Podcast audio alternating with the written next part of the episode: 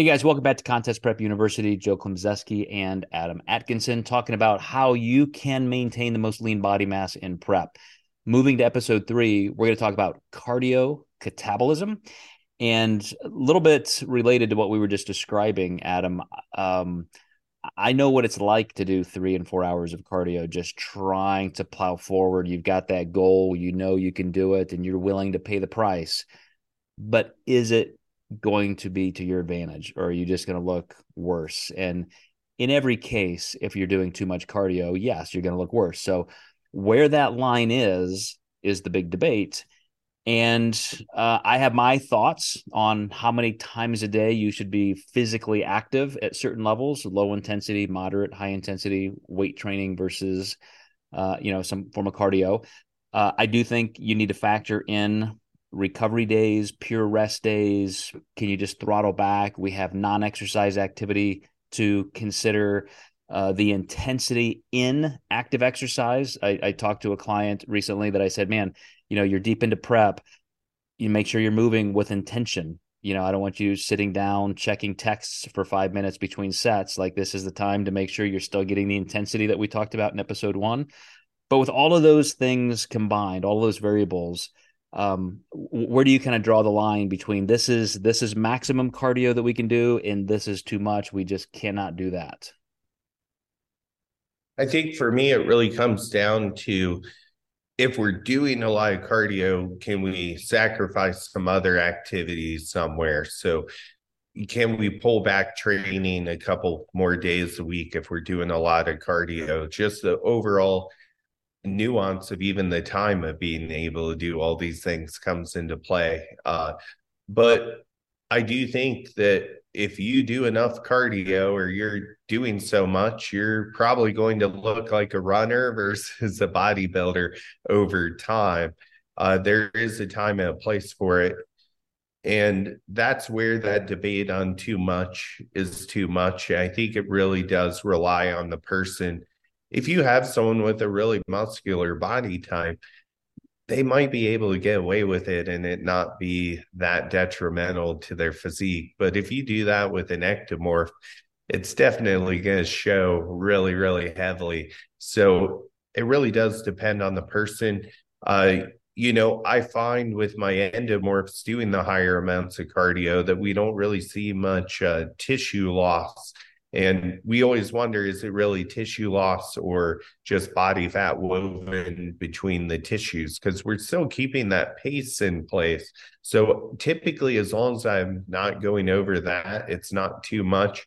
But you do get those check ins on occasion where you're like, wait a minute, you're looking really stringy. We didn't lose that much. What's going on here? And that's where we really want to start hitting those rests and relaxation factors, maybe even give them a couple extra refeeds to restore some glycogen and maybe even pull back that cardio or just give an overall diet break for at least three days, if not a week or two. You know, I'll, I'll mention in passing because you brought it up. It's not the entire focus of this episode, but the fact that lean body mass is pretty hard to lose. Uh, two thirds of all the gross volume of lean body mass you'll ever gain is within the first weeks of training. 90 to 95% of all of the volume you're going to gain is within the first year of training, unless you're hormonally enhanced. And so likewise because you're still training because you still have a nervous system that is is recruiting motor units you just don't lose it that rapidly. You get flatter you lose you know that glycogen volume. You will certainly strip away amino acids uh, you know off the myofilaments and so forth.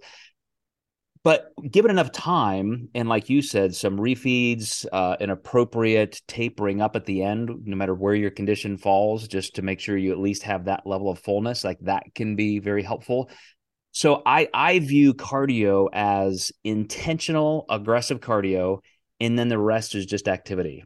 If you're going to get on the treadmill and walk for 30 minutes, that's that's not cardio. That's that's walking. That's that's activity. It's barely a step above non-exercise activity thermogenesis.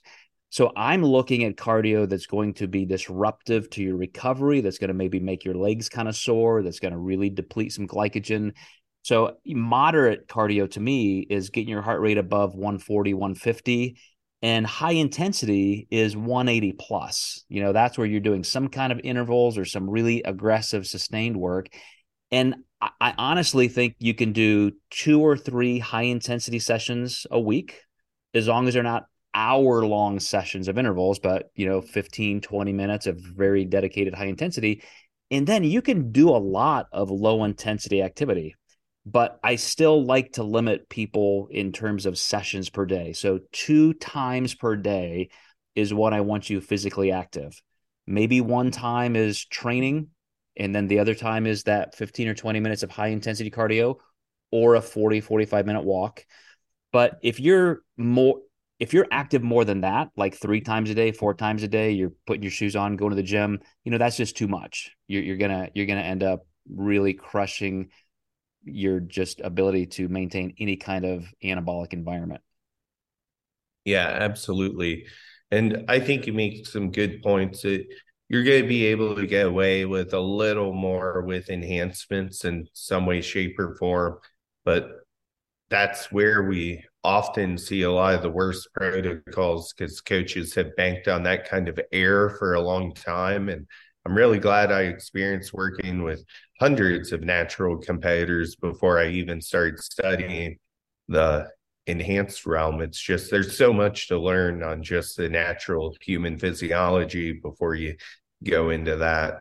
Yep. All right, guys. So we're going to bounce back to the nutrition side in episode episode four. We'll see you next time in Contest Prep University.